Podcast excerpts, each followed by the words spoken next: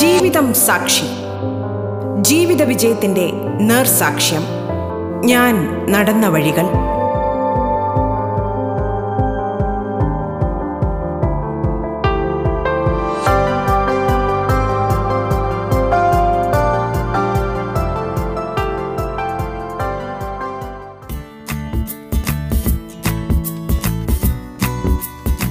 നമസ്കാരം പ്രിയ ശ്രോതാക്കളെ, ജീവിതം സാക്ഷിയിലേക്ക് സ്വാഗതം.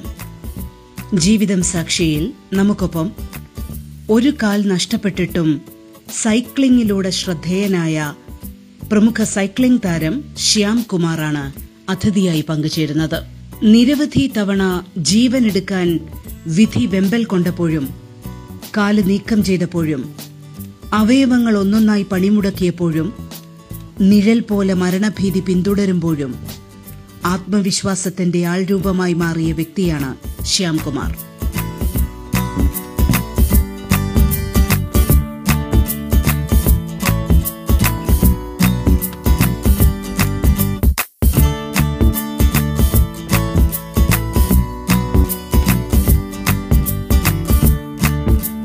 എൻ്റെ പേര് ശ്യാംകുമാർ. ഞാനിപ്പോൾ സൈക്കോളജി വിദ്യാർത്ഥിയാണ്. എം ജി കോളേജിലാണ്, ട്രിവാൻഡ്രത്ത്. എൻ്റെ നാടിവിടെ കാട്ടക്കടയാണ്. സൈക്ലിംഗ് ഉണ്ട്, സ്വിമ്മിംഗ് ഉണ്ട്, മൗണ്ടനീറിംഗ് ഉണ്ട്, അങ്ങനെ ട്രക്കിങ്, ഇതുപോലെയുള്ള എല്ലാ കാര്യങ്ങളും ചെയ്തുകൊണ്ടിരിക്കുന്നു. പിന്നെ സ്വിമ്മിങ്, ഈ സ്കേറ്റിംഗ് ഒക്കെ ചെയ്യും. എനിച്ചപ്പം കാല് മടങ്ങി ബാക്കിലോട്ട് പട്ടെക്സോട്ട് ഒട്ടിയിരുന്നു. പിന്നെ ആ ടൈമിൽ കണ്ടെത്തിയെന്ന് പറഞ്ഞാൽ എനിക്ക് 3 കിഡ്നി ഉണ്ടായിരുന്നു. പിന്നെ ഈ 3 കിഡ്നിയും പിന്നെ യൂറിൻ ലീക്കാവുന്നൊരു പ്രശ്നമുണ്ടായിരുന്നു. അപ്പം ആ ഒരു ടൈമിൽ ഡോക്ടേഴ്സ് പറഞ്ഞു ഹോസ്പിറ്റലിൽ ഇട്ടേക്കും, കുറച്ച് ദിവസം കടത്തിക്കണമെന്ന് പറഞ്ഞു. യൂറിൻ പോകാത്തതിൻ്റെ ഒരു ബുദ്ധിമുട്ടും ഉണ്ടായിരുന്നു. അപ്പം ആദ്യത്തെ സർജറി എന്ന് 19-ാം ദിവസത്തിലായിരുന്നു. അതായത് ജനിച്ച് 19-ാം ദിവസത്തിലായിരുന്നു ആദ്യത്തെ സർജറി. അതിനുശേഷം പിന്നെ കാല് നിവർത്താൻ വേണ്ടി ഒരു സർജറി നടത്തി. നിവർന്നില്ല, കുറച്ച് വിട്ട് മാറ്റി, ബട്ടക്സിൽ നിന്ന് കുറച്ച് വിട്ട് മാറ്റി. പിന്നെ അത് ആ ബട്ടക്സോടെ തന്നെ എടുത്ത് കളഞ്ഞായിരുന്നു. അതിനുശേഷം യൂറിൻ ഒട്ടുമേ പോകാത്തതുകൊണ്ട് ഇവിടെ ഈ സൈഡിൽ ഓപ്പൺ ചെയ്തിട്ട് ഇങ്ങനെ സാധാ തുണി വയ്ക്കുന്നുണ്ടല്ലോ, തുണി വെച്ച് അതുവഴി യൂറിൻ വിട്ടുകൊണ്ടിരിക്കും. അപ്പം ഞാൻ ഇടയ്ക്കിടയ്ക്ക് തുണി മാറ്റി കൊടുക്കണം, അല്ലെങ്കിൽ അമ്മ മാറ്റി തരുമായിരുന്നു. അപ്പം ഞാൻ എന്നെ ആദ്യമേ LKG കൊണ്ടാക്കി. LKG പോയ സമയത്ത് ഇങ്ങനെ ചാടി പോകുന്നു, അമ്മ കൊണ്ടാക്കും. അപ്പോൾ ചാടി പോയിട്ട് അവിടെ ഉള്ളൊരു അവസ്ഥ എന്ന് പറഞ്ഞാൽ ചാടി പോയിട്ട് ഈ ബെഞ്ചിലിരിക്കുന്ന സമയത്ത് കുട്ടികളൊന്നും അടുത്തിരുത്തത്തില്ലായിരുന്നു. കാര്യം ഈ യൂറിൻ എപ്പോഴും നിറഞ്ഞുകൊണ്ടിരിക്കുന്ന ആ ഒരു ഓവർഫ്ലോ എപ്പോഴും ഉണ്ട്. അതായത് ബ്ലാഡറിൽ തങ്ങുന്നില്ല, അപ്പോൾ യൂറിൻ ഇങ്ങനെ പൊക്കോണ്ടേ ഇരിക്കുകയാണ്. അപ്പം എന്ന് പറഞ്ഞാൽ പിള്ളേർക്ക് ഈ സ്മെല്ല് സഹിക്കാൻ പറ്റത്തില്ല. അങ്ങനെ വന്നപ്പോഴത്തേക്ക് പിള്ളേരെ ഓരോ അഡ്ജസ്റ്റ് ചെയ്യാൻ പറ്റാത്ത രീതിയിൽ മാറി നിൽക്കുക. പിന്നെ ഞാൻ ചാടി വരുന്ന ഒരു വികലാംഗൻ എന്നുള്ള രീതിയിൽ എന്നെ അവരിങ്ങനെ എപ്പോഴും ആ ഒരു നെഗറ്റീവ് കണ്ണോടെയാണ് എല്ലാവരും കണ്ടുകൊണ്ടിരുന്നത്, ഒരിക്കലും പോസിറ്റീവ് കണ്ണോടല്ല കണ്ടുകൊണ്ടിരുന്നത്. സോ അത് കഴിഞ്ഞിട്ട് അങ്ങനെ ഏതാണ്ട് 4-ാം ക്ലാസ് വരെ ഞാൻ പഠിച്ചു അവിടെ തന്നെ. ആ 4-ാം ക്ലാസ് വരെ സ്കൂളിൽ പഠിച്ചു. അവിടെ എന്നെ ആക്കാൻ വേണ്ടി തന്നെ അമ്മ ഒരുപാട് കഷ്ടപ്പെട്ടു. കാര്യം നമ്മുടെ ഡോക്ടർ, അവിടെ ഒരുപാട് ടീച്ചേഴ്സും കുട്ടികളൊക്കെ വന്നിട്ട്, അല്ലെങ്കിൽ പാരൻസൊക്കെ വന്നിട്ട് ഒരുപാട് ഇതൊക്കെ പറഞ്ഞു. അതായത് ഇങ്ങനൊരു കുട്ടി പഠിക്കുന്നിടത്ത് എൻ്റെ മോനെ വിടാൻ പറ്റത്തില്ല എന്നൊക്കെ പറഞ്ഞു. ഒരുപാട് കംപ്ലയിൻസ് ഒക്കെ ഉണ്ടായി. പക്ഷെ എന്നാലും എൻ്റെ അമ്മ പറഞ്ഞു, എൻ്റെ മോനെ ഇവിടെ പഠിച്ചേ പറ്റൂ, എനിക്ക് വേറെ വഴിയില്ല എന്നൊക്കെ പറഞ്ഞ് അമ്മ ഒരുപാട് പറഞ്ഞപ്പോഴത്തേക്ക് അവർ സമ്മതിച്ചു ഒരു വീട്ടിൽ. അങ്ങനെ പിന്നെ അവിടെ പഠിക്കേണ്ടി വന്നു. പഠിച്ച് അപ്പോഴും ആരും ഫ്രണ്ട്സൊന്നുമില്ല, ആരും അടുക്കത്തില്ല. പക്ഷേ അവിടെ ഉള്ള എല്ലാ മത്സരത്തിനും അമ്മ എന്നെ കൊണ്ടുപോയിരുന്നു. ഇപ്പോൾ പാട്ട് പാടാനാണെങ്കിൽ പാട്ട് പാടാൻ, ഇപ്പം ഈ കസര ചുറ്റലിനാണെങ്കിലും അങ്ങനെയുള്ള എല്ലാ ചെറിയ ചെറിയ മത്സരങ്ങളിലും എന്നെ പങ്കെടുപ്പിക്കുമായിരുന്നു. എല്ലാത്തിനും കയറി പങ്കെടുക്കാനുള്ളൊരു പോസിറ്റിവിറ്റി എനിക്ക് എപ്പോഴേ തന്നിട്ടുണ്ടായിരുന്നു എൻ്റെ അമ്മ. അങ്ങനെ ഗ്രാജുവലി ചെയ്തു തരാൻ വേണ്ടിയിട്ടുള്ള ആ ഒരു മൈൻഡ് സെറ്റിലാണ് എന്നെ വളർത്തിയത്. പിന്നെ എന്നും ആശുപത്രിയും വീടുമായിരുന്നു. കാര്യം എന്നും ഞാൻ 5 വയസ്സ് തൊട്ട് ട്യൂബിട്ട് യൂറിൻ എടുക്കാൻ തുടങ്ങി. കാര്യം അതിനെ CIC എന്ന് പറയും, സെക്ഷൻ ഇൻറ്റർമാറ്റിക് കത്തീറ്ററൈസേഷൻ എന്ന് പറയും. സോ അത് ചെയ്യുന്ന കാരണം എനിക്ക് അത് ഈ നമ്മുടെ തുണി വെച്ചിട്ട് ചെയ്യുന്നത് മാറ്റിയിട്ടാണ് ഈ താഴെ കൂടെ നമ്മൾ യൂറിൻ ഒഴിക്കുന്ന ഭാഗത്തോട് ട്യൂബ് കയറ്റിയിട്ട്, അതൊക്കെ നല്ല ബുദ്ധിമുട്ടായിരുന്നു, ബ്ലഡൊക്കെ വരും, അങ്ങനെ കുറേ പ്രശ്നങ്ങളുണ്ടായിരുന്നു. പിന്നെ അത് ഗ്രാജുവലി അത് ശരിയായി വന്നു. അതായത് പോകുന്ന വഴിക്കൊക്കെ ഓരഞ്ഞിട്ടൊക്കെ ബ്ലഡ് വരുമായിരുന്നു. അപ്പം അത് ഗ്രാജുവലി അത് ശരിയായി വന്നു, അത് വലിയ കുഴപ്പമൊന്നുമില്ല. പക്ഷേ വേദനയൊക്കെ അപ്പോഴും ഉണ്ടായിരുന്നു കുറേ നാൾ. പിന്നെ അത് സ്കൂളിൽ ചെന്ന് ചെയ്യാൻ തുടങ്ങി. അതായത് സ്കൂളിൽ പോയിട്ട് ഈ ട്യൂബിട്ട് യൂറിൻ എടുത്തിട്ട്, അതായത് ഓരോ 2 മണിക്കൂറും പോയി ട്യൂബിട്ട് യൂറിൻ എടുക്കുമായിരുന്നു. ക്ലാസ് കഴിഞ്ഞിട്ട് പോയി ട്യൂബിട്ട് യൂറിൻ എടുക്കുമായിരുന്നു.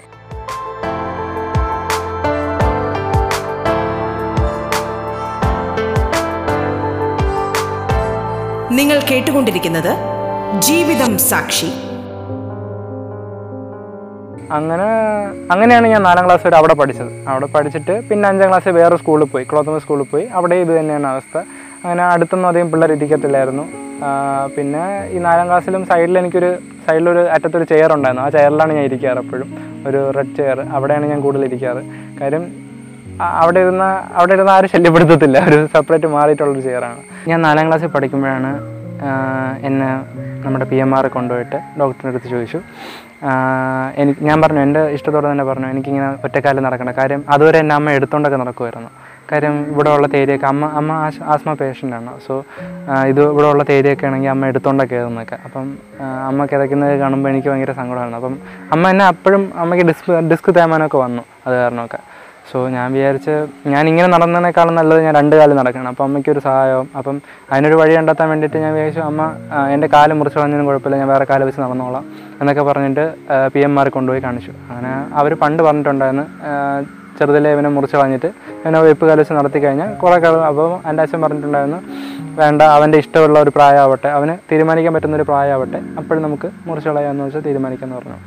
അങ്ങനെ PMR പോയിട്ട് ഞാൻ പറഞ്ഞു എനിക്ക് കാല് മുറിച്ച് മാറ്റണം എന്നൊക്കെ പറഞ്ഞപ്പം അവർ പറഞ്ഞു, ഒരു കുറേ ആൾക്കാരെ കാണിച്ചു തന്നു, ഇങ്ങനെ കുറേ ആൾക്കാർ ഇങ്ങനെ ചെയ്തിട്ടുണ്ട്, അവരൊക്കെ വീണ്ടും നല്ല വൃത്തി നടക്കുന്നുണ്ടെന്നൊക്കെ പറഞ്ഞിട്ട്. അപ്പോൾ ഞാൻ പറഞ്ഞു ഓക്കെ, എന്താണേലും ഓക്കെ, ഞാൻ ചെയ്യാമെന്ന് പറഞ്ഞു. അങ്ങനെ അപ്പോഴേക്കും ഒരുപാട് സർജറി കഴിഞ്ഞിട്ടുള്ളതുകൊണ്ട് ഈ സർവേഷനൊന്നും അധികം പിടിക്കത്തില്ല.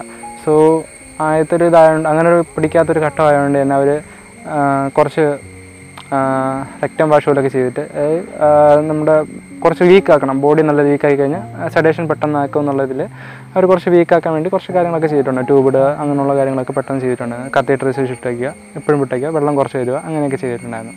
അതൊക്കെ കഴിഞ്ഞ് സർജറി കയറ്റാൻ കൊണ്ടുപോയപ്പോഴത്തേക്ക് അച്ഛൻ ചോദിച്ചു, എടാ മോനെ, നിനക്ക് ഇപ്പം തന്നെ പറയാം, ആ ഡോക്ടറിൻ്റെ അടുത്തൊന്നും ചോദിക്കത്തില്ല, നിന്നെ വീട്ടിൽ കൊണ്ടുപോകും, നിനക്ക് ഈ ഇതിനകത്ത് നിന്ന് കയറിയിട്ട് തിരിച്ചു വരുമ്പോഴത്തേക്ക് ബാക്കി കാല് കാണത്തില്ലെന്നൊക്കെ പറഞ്ഞു. അപ്പോൾ ഞാൻ പറഞ്ഞു, അത് കുഴപ്പമില്ല അച്ഛാ, ഞാൻ ചെയ്തോളാം എന്ന് പറഞ്ഞു. അങ്ങനെ കയറിയിട്ട് തിരിച്ചു വരുമ്പോൾ കാലില്ല, പിന്നെ കുഴപ്പമില്ല, അങ്ങനെ നടന്നു. അത് കഴിഞ്ഞിട്ട് അവിടെ നിന്ന് ഇറങ്ങിയിട്ട് ഫിസിയോതെറാപ്പിസ്റ്റിൻ്റെ അടുത്ത് കൊണ്ടുപോയി. അതായത് സർജറി കഴിഞ്ഞ് വീണ്ടും കൊണ്ടുവന്നിട്ട് കിടത്തിയിട്ട് 11 ദിവസം കഴിഞ്ഞു. 11 ദിവസം കഴിഞ്ഞ് ഫിസിയോതെറാപ്പിൻ്റെ അടുത്ത് കൊണ്ടുപോയി അളവൊക്കെ എടുത്തിട്ട് അന്ന് തന്നെ ഒരു ടെമ്പററി കാല്, അത് നല്ല വീട്ടിലുള്ള ടെമ്പററി കാല് വെച്ചിട്ട് അറൗണ്ട് ഇവിടെ നിന്ന് 41 സ്റ്റിച്ചും കൊണ്ട് ഇത് ഒരൊറ്റം വരുന്നുണ്ട്. 40 സ്റ്റിച്ച് വച്ചുകൊണ്ട് തന്നെ നടത്തിച്ചവർ. അവർ 3 ദിവസം കൊണ്ട് നടന്ന സ്റ്റെപ്പ് കയറി എല്ലാം ചെയ്ത്. പിന്നെ അവർ പറഞ്ഞ്, ഇനി നീ ഇവിടെ വരേണ്ട, മുകളിൽ നടന്നോളാൻ പറഞ്ഞു. അങ്ങനെ അവർ ഭയങ്കര ഹാപ്പി ആയിരുന്നു.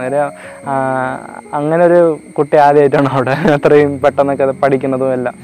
സോ എനിക്ക് തോന്നുന്നു അമ്മയൊക്കെ കാരണം തന്നെ ആയിരിക്കും അന്നങ്ങനെ ഞാൻ പഠിക്കാനും ഇതൊക്കെ.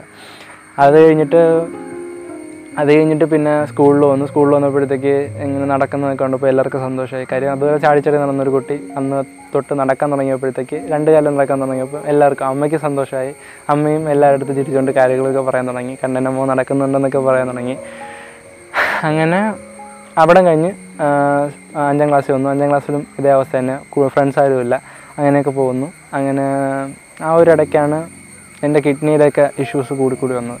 അതുവരെ 3 കിഡ്നി വലിയ കുഴപ്പമൊന്നുമില്ലായിരുന്നു. ഈ ഡെയിലി ആശുപത്രി പോവും, ട്രീറ്റ്മെൻറ്റ് എടുക്കും, തിരിച്ച് വീട്ടിൽ വരും, ആശുപത്രി പോവും, ട്രീറ്റ്മെൻറ്റ് എടുക്കും. അങ്ങനെ ഏതാണ്ട് 13 ദിവസം ഇടവിട്ടൊക്കെ ഇങ്ങനെ ആശുപത്രി പോയി കിടക്കും, വരും. ഇങ്ങനെ സെപ്പറേറ്റ് ബെഡ് പോലെയാണ് എനിക്കവിടെ.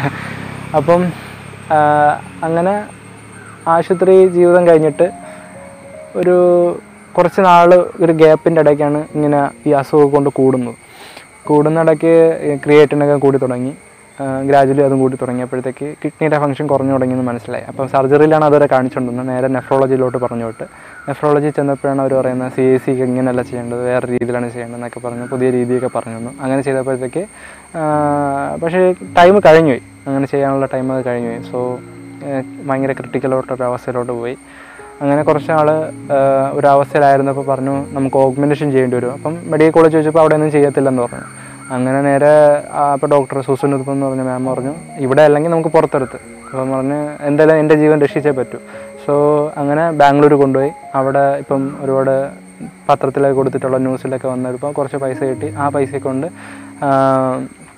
അച്ഛൻ കൂലിപ്പണിയായതുകൊണ്ട് തന്നെ പൈസയൊന്നും ഇല്ലായിരുന്നു. അത് 12 സർജറി അച്ഛൻ തന്നെയാണ് നോക്കിയത്. പക്ഷേ 13 സർജറി നല്ല വിലയാണ്, നല്ല ഒത്തിരി എക്സ്പെൻസീവ് ആയതുകൊണ്ട് ബാംഗ്ലൂർ പോയി ചെയ്തുകൊണ്ട് അതവിടെ സെൻറ്റ് ജോൺസ് ഹോസ്പിറ്റലിൽ അവരും ഒരുപാട് സഹായിച്ചു. സെൻറ്റ് ജോൺസ് ഹോസ്പിറ്റലിൽ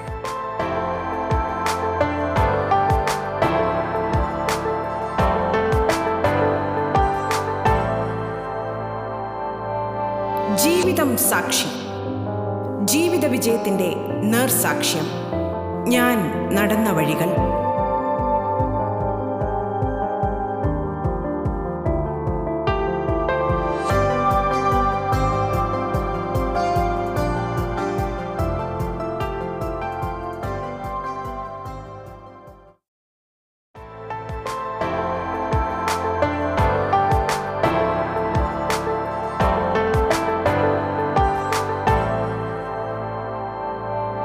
ജീവിതം സാക്ഷി. ജീവിത വിജയത്തിന്റെ നേർസാക്ഷ്യം. ഞാൻ നടന്ന വഴികൾ. ജീവിതം സാക്ഷിയിൽ ഇന്ന് നമുക്കൊപ്പം ഒരു കാൽ നഷ്ടപ്പെട്ടിട്ടും സൈക്ലിംഗിലൂടെ ശ്രദ്ധേയനായ സൈക്ലിംഗ് താരം ശ്യാംകുമാറാണ്. തുടർന്ന് കേൾക്കാം ജീവിതം സാക്ഷി. അങ്ങനെ ആ സെൻറ്റ് ജോൺസ് ഹോസ്പിറ്റലിൽ ചെന്നിട്ട് ഈ സർജറി ചെയ്തു. സർജറി ചെയ്യാൻ വേണ്ടിയിട്ട് പോയപ്പോൾ തന്നെ അറൗണ്ട് 8 ദിവസം പട്ടിണിക്കിട്ടിരുന്നു. 8 ദിവസം പട്ടിണിക്കിട്ടൊന്നും ഫുഡൊന്നുമില്ല, വെള്ളമൊന്നുമില്ല. പിന്നെ റെക്ടം വാഷ്, ഗ്ലിസറിൻ വെച്ച് റെക്ടം വാഷ് ചെയ്യും, 3 നേരം റെക്ടം വാഷ് ചെയ്യും. അങ്ങനെയൊക്കെ ചെയ്യുമ്പോൾ പിന്നെ ഞാൻ പാതിക്ക് താഴെയായി. പിന്നെ ദേഹത്തൊന്നും തൊട്ടാൽ തന്നെ നല്ല വേദനയുള്ള ഒരവസ്ഥയായിരുന്നു. അത് കഴിഞ്ഞ് അവർ സർജറിക്ക് കയറ്റിയപ്പോൾ തന്നെ ചോദിച്ചു. അതിന് മുമ്പ് അവരൊരു കാര്യം പറഞ്ഞിട്ടുണ്ടായിരുന്നു. എൻ്റെ ഒരു ബ്ലാഡർ സർജറി, അതായത് കുടലിൽ നിന്നൊരു ഭാഗം വെട്ടിയെടുത്താണ് ബ്ലാഡറിൽ വയ്ക്കുന്നത്. സോ ആ ഒരു സർജറി ചെയ്ത് കഴിഞ്ഞാൽ ലൈഫ് ലോങ് ഞാൻ ട്യൂബിട്ടേ പറ്റൂ, ഞാൻ ട്യൂബിട്ടേ യൂറിനെടുക്കാൻ പാടുള്ളൂ. അത് അല്ലാത്ത പക്ഷം എന്ന് പറഞ്ഞാൽ നീ ഒരു 5 മണിക്കൂറൊക്കെ ട്യൂബ് ഊരിയിട്ടിട്ട് ഇവിടെയൊക്കെ അല്ലെങ്കിൽ ഞാൻ ഈ ഇരിക്കുന്നിടത്തോ ഇരുന്ന് കഴിഞ്ഞാൽ ഞാൻ ഇവിടെ ഇരുന്ന് തന്നെ അങ്ങ് മരിക്കും. അങ്ങനത്തെ ഒരു സിറ്റുവേഷനാണ് എൻ്റെ ലൈഫിലുള്ളതെന്ന്. ലൈഫ് ലോങ് അങ്ങനെ ഒരു റിസ്ക് എൻ്റെ ലൈഫിലുണ്ട്. സോ അത് എപ്പോഴും ഫ്രണ്ട് കണ്ടിട്ടോണം നീ എന്ത് കാര്യം ചെയ്യാനും എന്ത് കാര്യം ചൂസ് ചെയ്യാനും. ഇപ്പം ഹിമാലയത്തിൽ പോകണമെന്ന് പറഞ്ഞാലോ, അല്ലെങ്കിൽ എൻ്റെ വീടിൻ്റെ അപ്പുറത്ത് ഒരു 5 കിലോമീറ്റർ അപ്പുറം പോകണമെന്ന് പറഞ്ഞാലോ, അല്ലെങ്കിൽ ഒരു 50 കിലോമീറ്റർ 100 കിലോമീറ്റർ അപ്പുറം പോകണമെന്ന് പറഞ്ഞാലോ, ഇടയ്ക്ക് വെച്ചൊരു ട്യൂബ് ഊരി പോയി കഴിഞ്ഞാൽ തിരെന്നുള്ള ഒരു കാര്യമാണ്. തിരിച്ചെനിക്ക് വീട്ടിൽ വരാൻ പറ്റുമെന്ന് തന്നെ അറിയാൻ പറ്റില്ല. സോ ചിലപ്പം ഇപ്പോൾ BP എനിക്ക് ഷോർട്ട് ഔട്ട് വരാറുണ്ട്. അപ്പം BP വന്നിട്ട് പോകണമെങ്കിലോ അങ്ങനെ എന്തുവേണോ സംഭവിക്കാം. സോ അങ്ങനെ ഒരു ലൈഫ് റിസ്ക് മുന്നിൽ കണ്ടുകൊണ്ടാണ് എന്ത് കാര്യം ചെയ്യാൻ എന്നുള്ളൊരു ഇതിൽ അവർ പറഞ്ഞു. ഞാൻ പറഞ്ഞ സർജറി എന്തെങ്കിലും ചെയ്തേ പറ്റൂ, കാര്യം അപ്പോഴെൻ്റെ ലൈഫ് രക്ഷിച്ചേ പറ്റൂ. സോ ആ സർജറി അവർ ചെയ്തു. ചെയ്യാൻ വേണ്ടിയിട്ട് അവർ അങ്ങനെയൊക്കെ ഇട്ടിരുന്നല്ലോ, ഞാൻ പറഞ്ഞിട്ടുണ്ടായിരുന്നല്ലോ. അപ്പം അന്ന് സർജറി ഡേ ഇവരിതൊക്കെ പറഞ്ഞു തന്നു. അപ്പം ഞാനെല്ലാം അക്സെപ്റ്റ് ചെയ്തിട്ട് നേരെ സർജറിക്കകത്ത് കൊണ്ടുപോയിട്ട് അവർ സെഡേഷൻ ചെയ്തപ്പോൾ നോക്കിയപ്പോഴത്തേക്ക് സെഡേഷൻ ആവുന്നില്ല. കാര്യം 13 സർജറി ചെയ്തിട്ടുണ്ട്. അപ്പം ഒത്തിരി സെഡേറ്റീവായിട്ടുള്ള കാര്യങ്ങൾ ചെന്നതിന് ശേഷം, അനസ്തീഷ്യ വന്നതിന് ശേഷം ബോഡി റിയാക്ട് ചെയ്യുന്നു, ഒന്നും എടുക്കുന്നില്ല. അപ്പം അവർക്ക് അതിന് ഓവർഡോസ് കൊടുക്കാനൊന്നും പറ്റത്തില്ല, കാര്യം ലോങ് ടേം സർജറിയാണ്, നല്ല വലിയ സർജറി ആയതുകൊണ്ട് ലോങ് ടേം ആയതുകൊണ്ട് അവർക്ക് അത്രയും നേരത്തേക്ക് ഈ ഇത് കൊടുക്കാൻ പറ്റത്തില്ല. അപ്പോൾ അവർ ഒന്ന് സ്പൈനലിൽ ചെയ്യാമെന്ന് പറഞ്ഞു, സെഡേഷൻ സ്പൈനൽ ചെയ്യാമെന്ന് പറഞ്ഞു. അപ്പം അവർക്ക് മരയിപ്പിക്കാനും പറ്റത്തില്ല സ്പൈനലിൽ ചെറിയൊരു ഡോട്ട് പോലെ വന്നാലും ഞാൻ തളർന്നു പോകും, ആ ഒരു അവസ്ഥയാണ്. അപ്പം അവരൊരു മെഷ് ട്യൂബ് വഴി ചെയ്ത്, അപ്പം മരയിപ്പിച്ചിട്ടൊന്നും ഇല്ലായിരുന്നു. പക്ഷേ എൻ്റെ ഈ കയ്യിൽ നാവൊക്കെ പൊട്ടിയായിരുന്നു. കാര്യം റബ്ബർ ഷീറ്റ് ഞാൻ വലിച്ചു പിടിച്ചായിരുന്നു, കാര്യം പെയിന് അത്ര മെയിനായിട്ട് ഞാൻ വലിച്ചു പിടിച്ചായിരുന്നു. സ്പൈനലിലല്ലേ ചെയ്യണം. സോ നല്ല ഉള്ള ട്യൂബ് ഇറങ്ങിയോണ്ട് നല്ല പെയിനായിരുന്നു. പക്ഷേ ഞാൻ ചിരിച്ചോണ്ടാണ് കടന്നത്. അതാ അവർക്ക് കണ്ണ് വിളിച്ചുമില്ല, ഒന്നുമില്ല, ചിരിച്ചോണ്ട് കിടന്നിട്ട്. കാര്യം ഇത്രയും വർഷം പെയിൻ എടുത്തെടുത്തുള്ള ആ ഒരു ഫീല് അങ്ങനെ തന്നെ ഉണ്ടായിരുന്നുകൊണ്ട് അത് എനിക്ക് ഇത് സർവൈവ് ചെയ്യാൻ പറ്റുമെന്ന് വേണം പറയാം. അത് കഴിഞ്ഞിട്ട് സർജറി കഴിഞ്ഞ് പുറത്ത് വന്നു. പിന്നെ വയറ്റിലൊക്കെ ഒരു 5-6 ട്യൂബ് ഉണ്ടായിരുന്നു, കാലിൽ ട്യൂബ് ഉണ്ടായിരുന്നു, എല്ലായിടത്തും ട്യൂബായിരുന്നു. ഞാൻ ജനിച്ചപ്പോൾ എനിക്ക് റൈറ്റ് ടെസ്റ്റിസ് കാണാനില്ലായിരുന്നു. സോ ഈ സർജറിയിൽ, അതായത് ഒരു ടെസ്റ്റിസ് 3 മാസം കൂടുതൽ ഒരു ശരീരത്തിൽ വേറൊരു ഭാഗത്തിരുന്ന് കഴിഞ്ഞാൽ അത് ക്യാൻസർ ഉണ്ടാക്കാൻ ചാൻസ് ഉണ്ടാണ്. എൻ്റെ ലൈഫിൽ ഏതാണ്ട് 16 വർഷം ആ ഒരു ടെസ്റ്റിസ് എൻ്റെ വയറ്റിലിരുന്നു. ആരും അറിഞ്ഞിട്ടില്ല, ഇത്രയും സർജറി ചെയ്തിട്ട് അറിഞ്ഞിട്ടില്ല. സോ ആ ഒരു സർജറിക്ക്, അതായത് എൻ്റെ 13ാമത്തെ സർജറിയിൽ അത് കണ്ടെത്തി. സോ അതും കൂടെ റിമൂവ് ചെയ്തപ്പം എക്സ്ട്രാ ഒരു വലിയൊരു സാക്കോഡാണ് എടുത്ത് മാറ്റിയത്. സോ അവിടെ ഒരു ഒഴിവ് നിവരുന്നതിൻ്റെ ഒരു പെയിനും ഉണ്ടായിരുന്നു. സോ എല്ലാം കൂടെ നല്ലൊരു അനുഭവമായിരുന്നു. സോ ആ ഒരു സർജറി ഒരു ലൈഫ് തന്നെയായിരുന്നു എനിക്ക് ഓർമ്മ വച്ചതിന് ശേഷമുള്ളൊരു നല്ലൊരു ലൈഫുള്ള ഒരു സർജറി ആയിരുന്നു.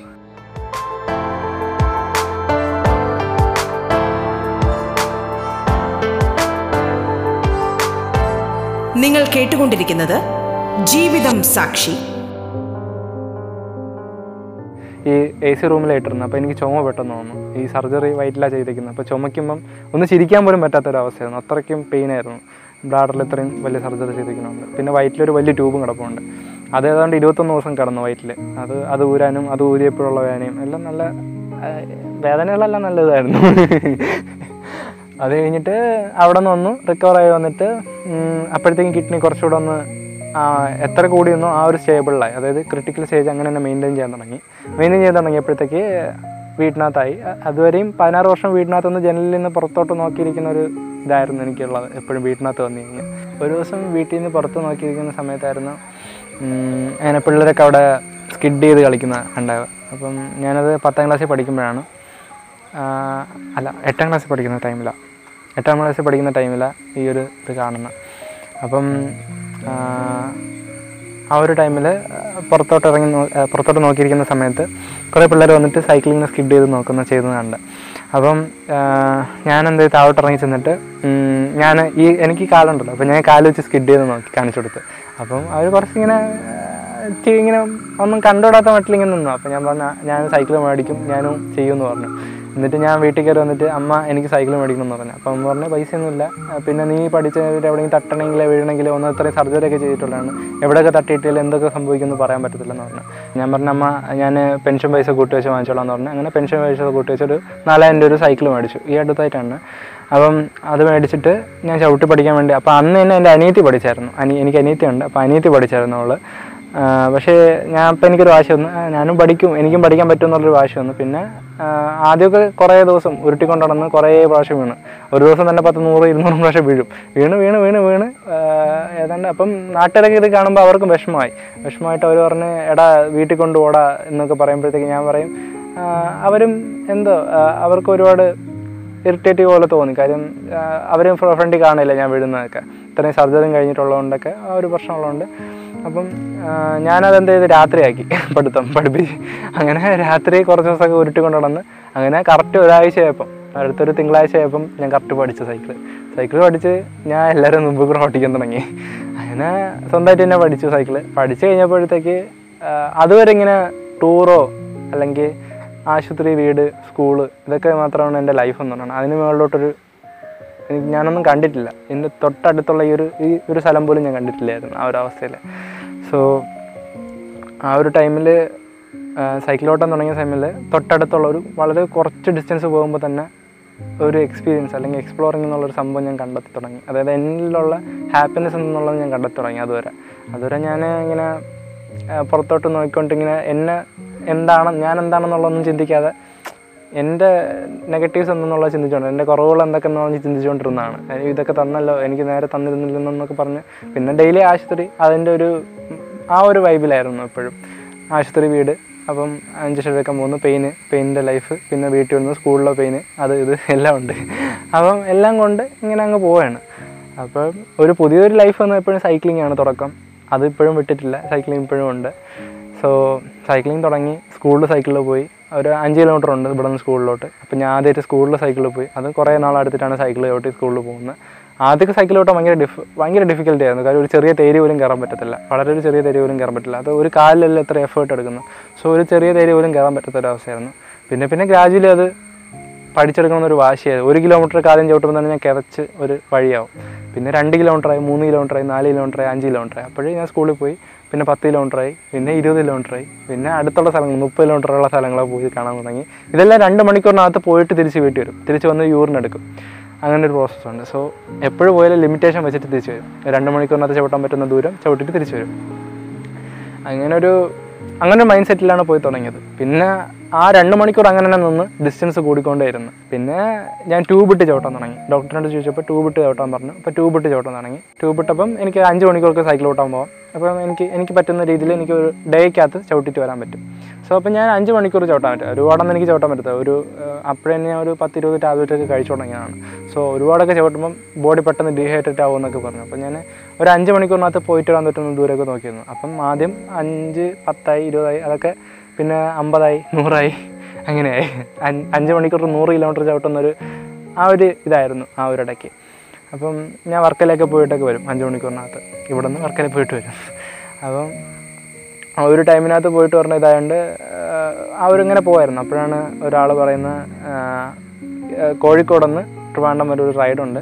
ഞാൻ പറഞ്ഞു എനിക്ക് രാത്രി ബ്ലാറർ വാഷൊക്കെ ഉണ്ട്, കാര്യം എനിക്ക് ഈ ഓഗ്മെൻറ്റേഷൻ ചെയ്തിട്ടുള്ളതുകൊണ്ട് ബ്ലാറർ വാഷുണ്ട്. സോ ബ്ലാറർ വാഷ് ചെയ്യണമെന്ന് പറഞ്ഞിട്ടുണ്ട്, ഡെയിലി ബ്ലാറർ വാഷ് ചെയ്തിരിക്കണം.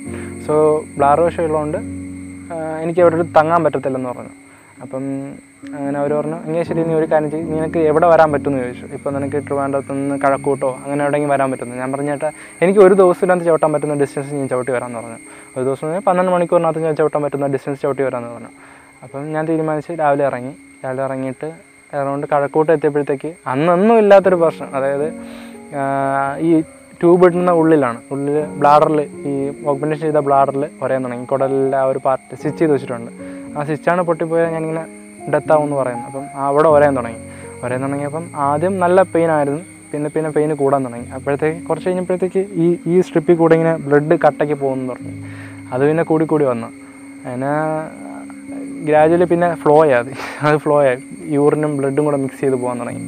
പിന്നെ ഒന്നും നോക്കിയില്ല, ചവിട്ടി തുടങ്ങി. പിന്നെ കുറച്ച് ദൂരം ഫ്രണ്ടിലോട്ടായപ്പോഴത്തേക്ക് ആ ഒരു ടെറേനൊന്നും എനിക്ക് ചവിട്ടാൻ പറ്റില്ലെന്ന് മനസ്സിലായി. പിന്നെ ഞാൻ ഒരിടത്ത് ഹൈവേ ഇരുന്നിട്ട് മുകളിലോട്ടൊക്കെ നോക്കിയിരുന്നു. അപ്പോൾ ഇനി ഇങ്ങനെ ചവിട്ടുമെന്നൊക്കെ ആലോചിച്ച് പിന്നെ എനിക്ക് ഇങ്ങനെ കിട്ടിയൊരു അവസരമാണ്. കാര്യം എൻ്റെ അമ്മയെ കൊണ്ട് സമ്മതിപ്പിക്കാൻ തന്നെ ഒരുപാട് കഷ്ടപ്പെട്ടു. കാര്യം അമ്മ ഇങ്ങനെ പോകണം എന്നൊക്കെ പറഞ്ഞ് ഞാൻ 100 കിലോമീറ്ററൊക്കെ ചവിട്ടും അമ്മ എന്നൊക്കെ പറഞ്ഞൊക്കെ ഒരുപാട് കൺവിൻസ് ചെയ്യാൻ ഒരുപാട് കഷ്ടപ്പെട്ടു.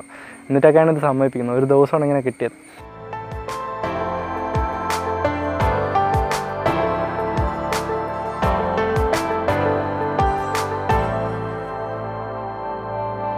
ജീവിതം സാക്ഷി, ജീവിത വിജയത്തിന്റെ നേർസാക്ഷ്യം, ഞാൻ നടന്ന വഴികൾ. ജീവിതം സാക്ഷിയുടെ ഈ അധ്യായം ഇവിടെ പൂർണ്ണമാകുന്നു. നമസ്കാരം.